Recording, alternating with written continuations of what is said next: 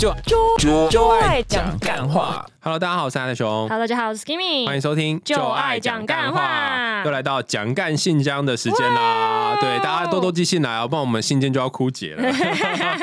先前公司有推出一部探讨教育的影集，叫做《你的孩子不是你的孩子》，然后最近又呃推出了一样有一点科幻风格，但是换到婚姻主题上，就是你的婚姻不是你的婚姻。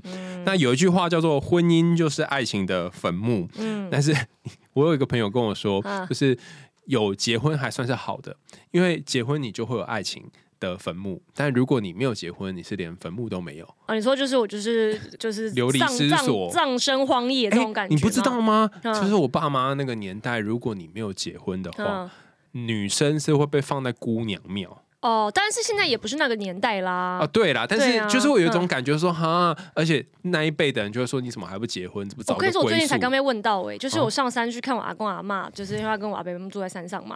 然后我说啊，你当时被结婚，嗯然后我直接问他，我说为什么被结婚？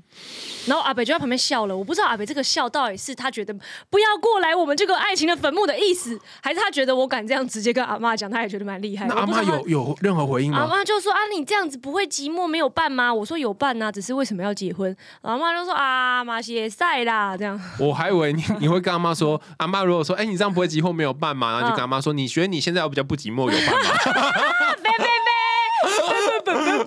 直接被 diss 这样子。好，对了，也是有点道理啊。但今天我们要谈这个信箱呢，哈，她就是在谈呃，她跟她男友交往，然后面临要结婚的问题。其实两个人在一起好好的，真的有需要结婚吗？甚至结婚之后，呃，那些本来在关系当中的问题，会不会因此而变好，还是会越变越大洞？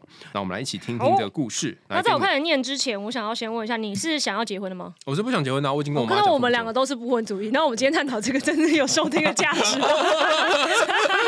好了，我们就是还就是尽量站在客观的角度帮对对对对，我你分析看看。们会在客观的角度叫你不要结婚的。。好，来这个这一位苦主呢，他就说：“Hello，海苔熊跟 Skimmy，我跟男友交往三年多，也同居一年多了，彼此呢都能感受到对对方的爱意，相处也都非常非常的融洽，也都可以很坦诚的沟通。跟他在一起，我可以很自在的做自己，我觉得是一段舒服而且开心的关系。然后我们的生活习惯啊、金钱观啊、价值观啊，也都是非常相信相近的。可是就是在结婚这件事情上面的想法有比较大的差距。那那女生自己是因为原生家庭的关系，对结婚是有负面想法的，所以一直也没有特别的向往。那男生呢，却是觉得说结婚就是人生必经的阶段呐、既然已经遇到对的人了，为什么不一起往下一阶段更前进的呢？那虽然那个女生说男生也没有因此而催她，或者说一直拿这件事情来找架吵，都只是理性的沟通。那那个就是想说双方就是了解看看为什么想结婚跟为什么不结婚，看看能不能找到一个答案这样子。那女生说她没有觉得说这个男生是错的人，但只是不知道是不是因为她自己本身对于结婚不是非常的向往，所以没有大家说的那一种，哎呀，你遇到对的人就会有想结婚的冲动了的这一种冲动。甚至呢，这个女生说她会一直想要找一个为什么要结婚的理由。然后她这边还有一个她自己括号的 OS 的 O，就是括号内的小 OS 说，还是其实结婚需要的根本不是理由，就是一股冲动呢。就像你冲动消费，其实也需要的，也是需要不一个冲动不是不是买东西的理由，而是买东西的冲动。对，然后女生说，当然现在也找不到一个不跟这个男生结婚的理由啦。那她就说，如果拿工作来比喻的话，有点像是女生觉得目前处于一个各方面都很好的公司，不知道为什么要跳槽去另外一个不确定会更好还是比较差的公司的那种感觉。但同时呢，女生会觉得说，啊，我心里也是知道他是很想结婚的，只是在等我准备好而已。如果我一直都卡在这里，会不会也耽误了他呢？可以给我一点建议吗？谢谢。然后最后把他的 P.S. 念出来，因为是称赞我们的好话。我的 P.S. 很喜欢听你们每周闲聊讲干话，却有一些发人深省的东西，希望节目可以一直做下去。谢谢这位这位小小小伙伴。对，非常喜欢听我们讲干话的小伙伴。没错。好了，那你会给他什么意见？哎、我我觉得这个这个呃，他的那信件里面啊，有一段我印象蛮深刻的。他说，如果拿工作来比喻的话，有点像是我们目前处于一个各方面都很好的公司，但是不知道不去跳槽另外一个公司。嗯我记得之前我跟大家分享一个心理学很著名的理论，其实它是经济学家提出来，它叫做展望理论，就是说。如果现在有一个选项让你选，然后这个选项你选了之后，有可能会失去一些东西，嗯那这个可能会失去的感觉，其实是很明显的会占据你心里面那个负面的感受。嗯那当然，你有可能选了这个新选项之后，你可能会有不错变化，或者是诶，可能人生会进到下一个阶段，还蛮好的。嗯但同样，如果以那个量等值来说，加十分跟减十分，减十分的痛苦是比加十分得到快乐更多的。对，因为你会觉得你失去一个东西，对所以我在猜这个苦主他可能也觉得现在状况很好，但他一想到之后如果呃进入婚姻之后，嗯会不会要失去更多东西，让他觉得很困扰？而且我在想婚姻，因为他其实并没有描述的很清楚，说婚姻这件事情到底带给他的是什么样子的负面的想法。比如说，他说因为原生家庭关系，那我可能想到会是他会觉得说，那如果我家里看过很多这种结婚又离婚，或者说结婚之后不幸福的呃案例的话，那我就会觉得说，其实为什么结婚这件事情是必要的？嗯，但是呃，这个是一个可能，另外一个可能有没有可能是，其实他不想要的是那种传统亚洲文化对于结婚这件事情要做的很多形式。比如说，你今天要宴客，然后有一大堆拉一拉大东西要做，然后要让双见双方的亲戚，然后结婚之后又会牵扯到说亲戚要就是跟哪一家人住啊什么之类的问题，会不会有可能是因为这个？如果他们只是单纯的就去事务所登记，然后就结束，然后一切生活都照旧的话，那有没有结其实更没差吧？诶，可是我觉得嗯他的情况有点比较不像是你说的这个结果，因为他嗯说男友的家庭是觉得要结婚的，所以我在猜有他不是说啊男友的规划是他觉得人生是对，必经阶段这是他是说男友本人的规划，他没有说是家庭、欸，哦，所以是嗯。男友自己的想法，他也没有说的很很很明确，所以就不确定定是不是这样。我的确遇对过你说的那种朋友，嗯我有一个朋友，他是呃女生，她原本没有想要结婚，嗯。但男生就觉得说，哎，那、为什么不能够结？其实好像结也对没有关系，反正就这样走下去了嘛。然后女生就开了一个条件，她嗯。说。我们结婚可以，但是如果我们要回回去过年过节要回去的话，那你做什么我就跟你做什么。比方说你去洗碗，我就跟你一起去洗碗。嗯那你如果坐在那里不做任何事，我就不做任何事情。然后如果说你要去切水果就去切，如果不切嗯就不要切，这样子好。然后他们都一切都 deal 好，对于家里面的这个营方式都 OK 之后，他们就决定好，那我们就结婚。那嗯的确。一开始就是结婚的那几年，的确也就是有一些呃跟长辈之间相处的冲突，但是他的先生都站在他这边，嗯然后也觉得说哦，好啊，我们当初已经讲好了，就 make a deal。所以到目前为止，就是原生家庭的状况没有困扰他们。嗯但我有另外一个朋友刚好相反，嗯就是之前也都讲好了，然后你就处理你家人事，我处理我家人事，但是呃真的结婚之后要去住在男方家里面，就变成有很多的争执，然后到所以，最后等到你刚刚前一个案例是有住在他家，还是没有？就两个人住，只是逢年过节会回去。哦逢年过节哦，那我觉得得就是对啊，你就是那个摩擦的系数不一样，对哦对，一个是天天都要在那边大眼瞪小对对眼，对。兵戎相向，另外一个是只有逢年过哦，节所以我觉得给这个苦主有一个很重要的建议，就是你们可能要先讨论结婚之后怎么住。对，而且还有先，我觉得要苦主应该要先想想说，结婚让他真的很抗拒的东西到底是什么，就是一条一条列出来。比如说，他会担心说是不是要跟跟呃家里人住啊，然后逢年过节我想要回我自己家，你想要回你自己家，我们是不是可以保有这个空间？就一切要先自己先在脑海中想过一遍，觉得说。对我来说最理想的状况是什么？然后再去问问看男友来说，他结婚之后他理想的状况是怎么样？看看你们之间对这个结婚婚后生活的理想是不是之间有一个很巨大的落差？如果其实也没有很巨大的落差，然后就是只是公证结个婚，其实好像也没我跟你讲。他这个魔鬼就嗯藏在细节里面。嗯那第二段就是说，我因为原生家庭的关系，对于嗯结婚是有负面想法的，嗯所以代表他的原生家庭的婚姻可能带给他的一个印象是结婚不会太开心，嗯所以我在猜可能跟他的家人有关。比方说，我之前在书上读到之后，我就觉得，哎、这这我们这些搞心理学不是讲废话吗？嗯就是他说，哦，如果你小时候原生家庭父母相处起来有许多冲突争执，然后你在当中常被卷进去，然后你觉得很痛苦的话，嗯甚至是你经常会有那种家人不重视你，他们会时不时把你丢掉，那么你以后的婚姻有两种可能。嗯第一种可能呢，就是 就是你会很渴望建立一个新的家庭，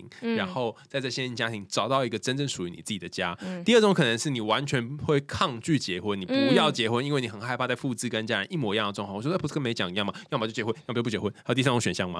所以第三种选项就可能要靠一些身心灵的疗愈来达到。没有，我觉得它是一种 嗯很，我觉得算是蛮蛮固执的点，就是你好像一定要这样或一定要那样。对，但是因为我其实身边有类似的案例，就是我有亲戚家的小孩，是他从小就是看他，就他很小很小时候三五岁的时候，爸妈就离婚了，然后爸爸一直在外面就是各种换花天酒地，对，不是花天酒地，就是一个接一个的换，然后结婚又离，结婚又离，结婚又离，所以他一直就觉得婚姻他妈就是儿戏啊，那我干嘛要结婚？那后来他得出的，因为他现在也三十几了，所以他跟他男朋友得出的结论就是我们可以同居，但是要不要结婚这件事再想想。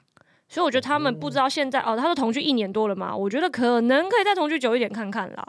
你说同居久一点，看看这个人适不适合生活吗？或是就是说，在也去想象一下，说假如今天真的结婚了，只是这个结婚的形式，因为你有宴客没有宴客，跟你有没有告诉别人你们结婚了，其实在你心中这个结婚的层级是有落差的吧？对吧？如果我们今天只是我们两个人去公证，然后不要告诉任何人我们结婚了，其实就跟你平常在交往没有什么差别，只是你满足了就是老公可能想要结婚这件事情。但是就是有很多不同的操作方法，大家可我觉得可以去讨论看看。说结婚有等级之分，黄金级结婚、宇宙钻石级、宇宙钻石级就是两个人去公证，不要跟任何人讲。然后那种超级超级让大家劳民伤财的，就是那种喇叭级，对，没错，喇叭级的就是那种要就婚 席开一百桌。然后三姑六婆全部都要来的那个就是喇叭。不过你讲到一个重点呢，有时候你要结喇叭级的婚，不一定是你们两个需要，可能是两个家族需要，可能三姑六婆需要。就比如说你爸爸或妈妈那时候，他们当年也包了很多钱出去，他们觉得差不多要回本喽，有一些金钱经济上的压力。对啊，那对啊，所以所以这个就比较难，有种种的考虑。对对，我觉得这个就比较难。但如果这个苦主他是很怕自己在关系当中会重复跟爸妈一样，然后。呃，爸妈的那种会闹冲突跟争执，所以他不想要进入婚姻有一样的冲突跟争执。比方说，看到自己的妈妈常常在关系里面是很委屈的，那怎么办？那就伴侣智商啊！你不能什么都推给伴侣智商，我们讲伴侣智商可以解解决一切问题。想看形象还是要发挥一点点功能，这样。可是这个真的只有伴侣智商可以解决吧？就是这是那种不理性的恐惧，我们没有办法在节目帮他解决不理性的恐惧啊。我想到一件事情，我有一个朋友，他就是。一开始我就觉得他不会结婚，OK。然后我看他第一眼就觉得，嗯，这应该是不会结婚。那他的确那时候也都没有打算结婚。后来，那后来他竟然就是，他就结婚，然后最近开始在发喜饼，然后就说他们准备在哪天办婚宴，我就办婚宴，我就说啊，你不是不结婚吗？他说对，他一开始是不结婚的，但他去咨商之后，就发现接触了这个。心结吗？没有，对他后他后来智商之后，就像这个听众一样，他就说他发现原来他对婚姻的恐惧是跟他原生家庭有关。嗯，然后他们花很长时间去梳理他自己对于结婚这件事情的恐惧。对，然后最后他就决定要结婚。我说哈，所以梳理完这恐惧之后，你就决定要结婚？他说没有，当然他们有互相去讨论说，呃，那所以他在关系里面怕的是什么，担心的是什么？嗯，然后这个讨论之后，才最后两个人协议出那。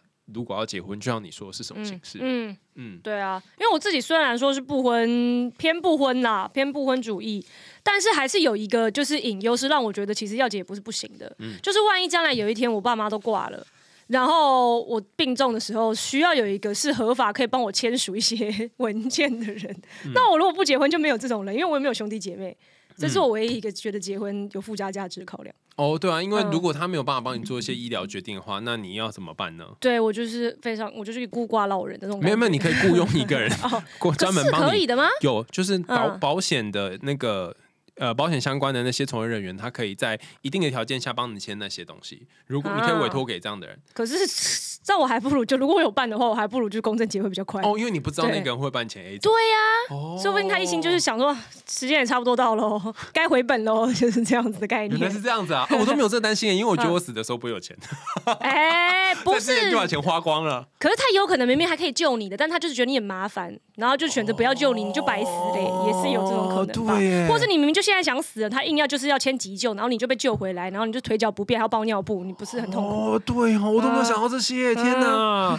所以也要考虑到长照部分。哎，对，毕竟这个婚姻还是有这层保障的。因为我之前有看过有系列论文，他们在研究说到底为什么要结婚，跟为什么不结婚。嗯，然后有一个呃研究是谢文怡老师，他做一个调查，就是他整理了在近几年来有关于为什么结婚、为什么不结婚，他做了访谈，然后归纳出几个原因。因啊，比方说维持婚姻有一些好处，呃，尤其是女生哈，可能旁边人会说呃男大当婚，女大当嫁，然后其他人在讲这些话的时候，你就比较有防御力，因为你已经结婚了。对，然后还有一种，就因为就只是为了这么这么单纯的理由吗？哎，可是你要想防御力 max，可是你要想每一次过年过节都会有人问你啊，我就非常享受跟别人讲说我下面被 get 婚，然后就看他怎么回答我啊。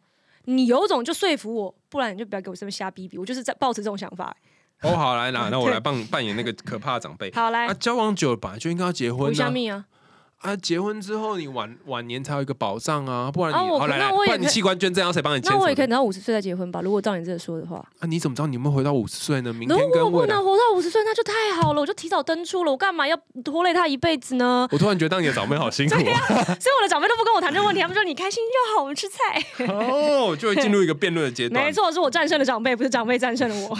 然后还有另外一个是跟信仰比较关，刚刚前面讲是文化嘛，信仰相关的因素，比方说可能呃，不论是。本土的一些民俗宗教或者是基督教都会说哦，我们有一个祝福啊，然后你要完成某些天命啊，所以这些可能会觉得说，哎，好像要进入婚姻才是一个人生圆满的象征。那如果你家有一些经就宗教色彩，可能就比较难逃离。你要不要醒教？对，然后另外一个比较常见的因素是有关于人际网络的因素，比方说，哦，我觉得这个最难了。对，例如说这一对苦主，我不知道有没有，但是倘若呃男生已经认识了女生的一些家人，嗯，女生也认识男生一些家人，嗯，然后如果对方的家人，你跟他相处起来有一种你觉得。对他好像就是我的另外一个家人一样，嗯，然后我会觉得如果没有跟他们结，没有跟我的另外一半结婚，然后最后一直维持这样的状态，我会觉得很对他们很不好意思，对，然后去他们家又吃他们的，用他们的，然后很照顾我，然后。我会觉得，如果分手的话，好像还想要跟他们的家人当朋友，可是又觉得哪里怪怪的。哦，我觉得这种最麻烦。对，嗯，就是你已经把他的家人变成你生活的一部分，尤其你自己本身的家庭可能你不是那么喜欢，然后对方的家人很适合你的时候，嗯，就会有这个顾虑。嗯嗯，然后还有一个是呃。养自己的父母的需求，比方说，我有一个朋友，他就啊，这个就是我当初我爸爸为什么要娶娶妻的理由吧？啊，为什么？他也是希望就有人可以帮他孝敬他爸妈。哦，所以你爸妈的爸妈要可以你妈来帮忙养？没有，我妈现在就说我没有，我当初没有同意这件事情，你自己的爸妈自己养，我要养我自己的爸妈这样。那我爸就说说的也有道理，可以可以这样吗？可以，他就是晚年又觉醒了。就像这样啊，这是我的爸妈，你可以来帮忙养嘛，然后我也可以去养你的爸妈这样。啊，如果双方协议这样子 OK 的话。就 OK 啊，可是问题是我爸也是没有想要养别人的爸妈，那我妈就觉得那不如就自己爸爸自己顾，自己妈妈自己顾这样。嗯，我像我妈，她就会花很多时间照顾我奶奶。嗯，然后就算我爸过世之后，她也花很多时间照顾她。我就觉得说，好像是那个时代的女性会有一种觉得，哎，我是人家的媳妇，所以我责任我要照顾婆婆这样。莫名其妙，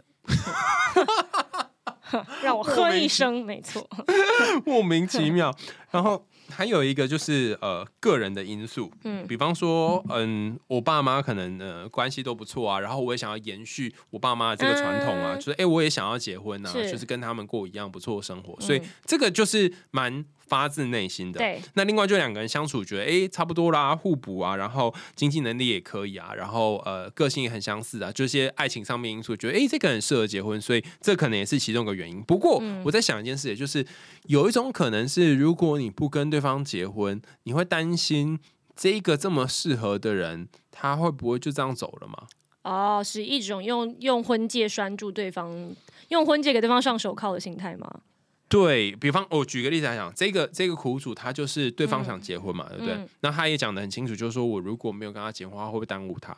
那这个人跟我很适合，可是我如果又不跟他结婚，耽误跟怕他跑走是两不太一样的情绪吧？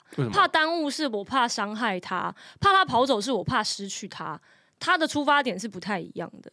一个是比较自私的出发点，然后怕耽误他，怕伤害他，是一个比较站在爱他的角度去自省的一个出发点。嗯嗯，但无论如何，你是害怕他走，或是害怕耽误他，都会觉得说，那不然就结婚。对对对，然后这时候你就也没办法，因为他就想结婚呐。而万一他如果跟你说，那如果我们不结婚的话，哦不，我们就到这里，你就会失去一个相似性、互补性，然后各方面都很适合的人类。那你愿意吗？所以就说做伴侣智商嘛。如果对方跟你说，就是呃，你如果不结婚的话，我们可能就走到这里。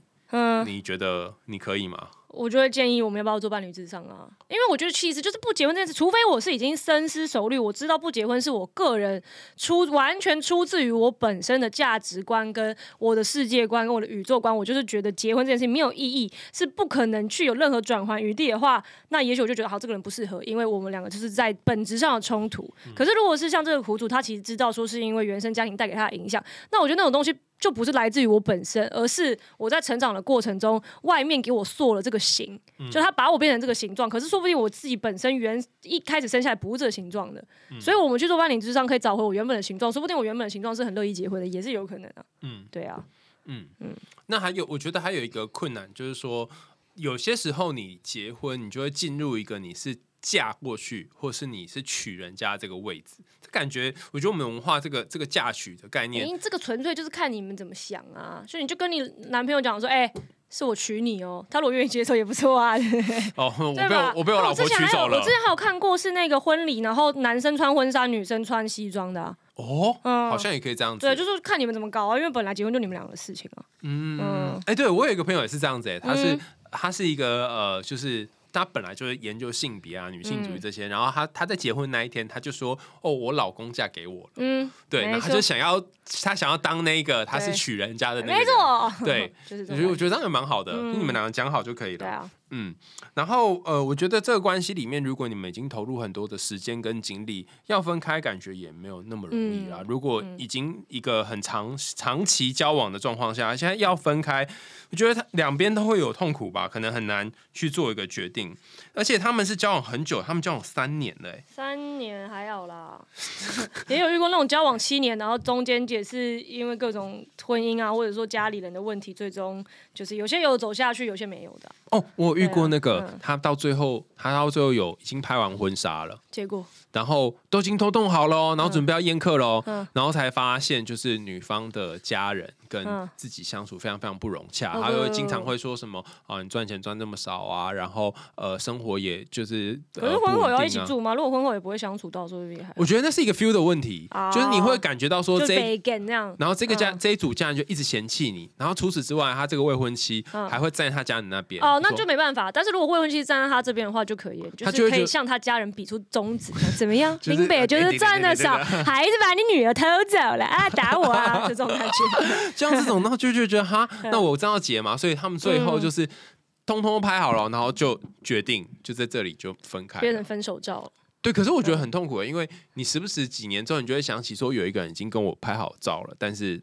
最后就没有办法走到一起。是啦，但是就是慢慢的也会走出来，当成一个成长的课题喽。你讲的好像就一副说 啊，总是会走过。他人生就是会有起起落落嘛，总不能一直纠结啊。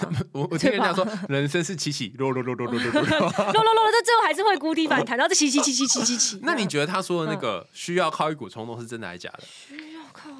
我觉得很多需要靠一股冲动的，就是你其实没有想好结婚对你来说到底什么意义的，才会要凭一股冲动。什么意思？就是因为我其实像我那天才跟我妈讨论，我就说我自己观察到的，我觉得很多不婚主义的才是真的有把婚姻这件事情当成一件是。值得被重视、有价值的东西，所以我们才觉得要小心翼翼的对待，继而选择不婚。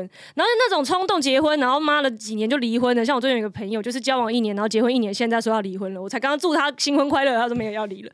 我觉得这这种才是真的，你把你把婚姻当儿戏吧。所以你是那种凭着一股冲动离婚的，你就只是觉得好像是我有一件功课，时间时程表到了不做好像有点不行，或者大家都在做，我也要跟风做一下，或者是什么家里人有压力，那我就凭着这种莫名其妙的理由才会需要冲动去结婚。如果你是真的深思熟虑过后，觉得婚姻对我来说是代表什么样的意义，我要选一个什么样的人，营造我心目中比较理想的婚姻的关系，其实就不会凭一股冲动。就是你真的是找到一个适合的人，你知道这一个是符合你理想的，你就会很确定吧。我个人的猜测是这样。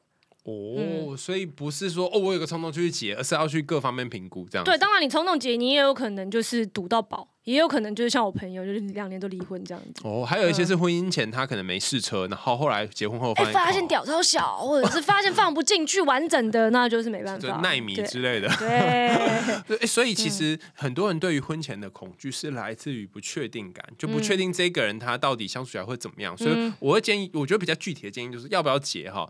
你可以花一些时间。假设你没有跟他们家人相处过，就是哎，趁过年快到，去跟他们家人相处看看，嗯这一群家人是不是可以相处的。那不能相处的话，你们可不可以不要跟家人住一起？那如果不住一起的话，他们会他们会拥有你们房子的头吸管跟钥匙吗？对 对，如果会拥有的话，那要怎么办呢？就是那些比较务实的东西，可以先去想好。试试看，对啊。然后另外就是说，如果哎、对于孩子生孩子这件事情嗯不确定，那呃不一定真的要去抱一个小孩回来先养养看啊、但是你可以去问那些已经就可能刚新婚然后生小孩，他们平常的生活是怎么 Oh 样 my 的？god，太恐怖。对，然后那个生活我最近有朋友刚生小孩，然后就哦，I don't wanna do 女 that。女朋友刚生小孩，他们的生活是怎样？他自己觉得很甜蜜啦，啊，这这顾小孩，然后没有时间自己煮饭，所以就叫月子餐来，然后就当然孩子会三更半夜那么啼哭啊，然后就要轮流去顾啊，然后虽然他就是觉得，因为他是一个非常母性爆棚的人，他就觉得啊，看到一个我的小天使，我就觉得为他做什么都是甘之如饴，嗯但我就讲说。抱歉，我没办法。我光是我的龙猫晚上在吵，我就 shut the fuck up，我没有办法接受一个孩子三更半夜啼哭、哎，所以你龙对啊到半夜去吵，你也不会去安抚他吗？如果他真的吵得很夸张，我就问他说你怎么啦？但是如果他是那种故意的，因为我的龙猫有时候会觉得，就是你今天没有陪我玩到，或是玩到我爽，他就会故意用屁股撞门，然后发出超级巨大的噪音，要把你们全家人都吵起来。然后我就会直接把他那个，因为他是用一种杠杆原理，让他屁股可以一直撞到门，我就会直接把那个杠杆拔掉，让他再也没办法撞门。但是我早上要还给他了。不，那那嗯那那那你就哦，因为你把杠杆拔掉，它不是门还是会打开吗？没有没有，没有，它是门是关着的，可是是玻璃门，所以它可以用杠杆因为，就前面使力，然后屁股一直撞，然后就是会把那个门就咔啦咔啦咔啦咔啦咔啦，然后把杠杆拆掉就没有办法咔啦咔啦了。那我就会不禁想说，龙猫我还可以把它关起来，我又不能把我小孩 关起来，对耶，太可怕了。有点道理耶。我之前有一个朋友跟我分享说，他们家的猫，嗯，他们家的猫是会，比方说家里面有其他的小其他的猫来，然后嗯它就会特意哦，而且只有在那时候哦嗯，它就会特意大便搭在床上。啊哦，对，然后或是有有谁心呃嗯有一些心情不好的时候，它就特意把大便搭在那个沙发上。它不是不会在猫砂盆大便，他就是想要告诉你说，林北最大。对，就是嗯我不爽，你为什么要对带他回家没这样子？然后重点在于，只要每次他就是不爽，然后大便之后呢，我朋友就会把这东西清清干净，然后说、啊，对不起少爷们，哪里我做不好啊，这样之类 是奴才。之后就变成一种制约，他就知道说哦，老我做娘这件事，你就会服侍我。对，只嗯要、而且这个表达是有用的，我只要这样做，你就会这样对我。所以看来我也不能在我龙猫在那边 k 笑的时候一直去奉承它吧，我就是要告诉他谁才是 who's who's your daddy。那那而而且，但如果养小孩就没有办法，你不，可能突然告诉他，who's your daddy。他就会说：“哎，你是我 daddy 啊！”但我还是要在。哎哎哎哎但是你是可以领养的人吗？哦，我可以领养啊，我也是觉得我是可以，我甚至就是想说，我要不要领养那种已经长到那种四五岁，我觉得可以他可以跟我进行我觉得可以正常沟通的，寄嗯寄养家庭，就是你可以，嗯，譬如他不会待很久，他可能待两两个月或三个试试看月。然后因为现在嗯很多小孩都是需要呃一些过度的寄养家庭嘛，嗯然后你可以去试试看，哎，嗯如果这小孩他是几岁，然后呃你还可以选说你要呃身心状况啊，然后嗯身体的状况如何，你就是可以定做就对了。对因为如果不合，就是两个人相处也很困难嘛，嗯所以你先试试看相处是不是 OK，然后这个东西其实也是可以试的。嗯嗯，然后还有一个就是说，呃，除了跟过来人聊天，然后去试试看，哎，不论是养小孩或者是跟他家人相处之外，呃，其实有些时候你也可以想，哎，那如果你们两个都不结婚会怎么样？嗯，就对方他可以接受都不结婚的选项吗？那他如果是完全不能接受的话，那就没有办法了。是不是就是真的根本上的不适合？对，就是